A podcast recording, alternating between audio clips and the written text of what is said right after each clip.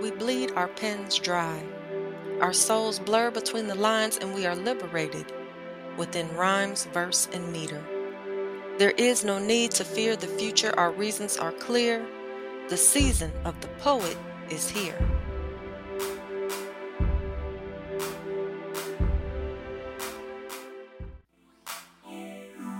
Hey, everybody. We write because life happens, life exists, and we share because life endures.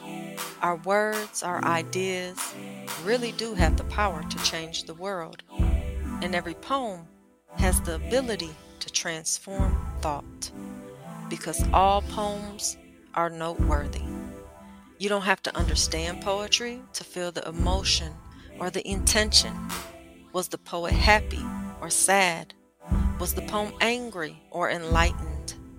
The connection lies in the rhythm and the use of our words, the power to transport us all into the reaches of our humanity. It is out of this belief Noteworthy became a poetry podcast for all poets, poetry lovers, and the non believers too.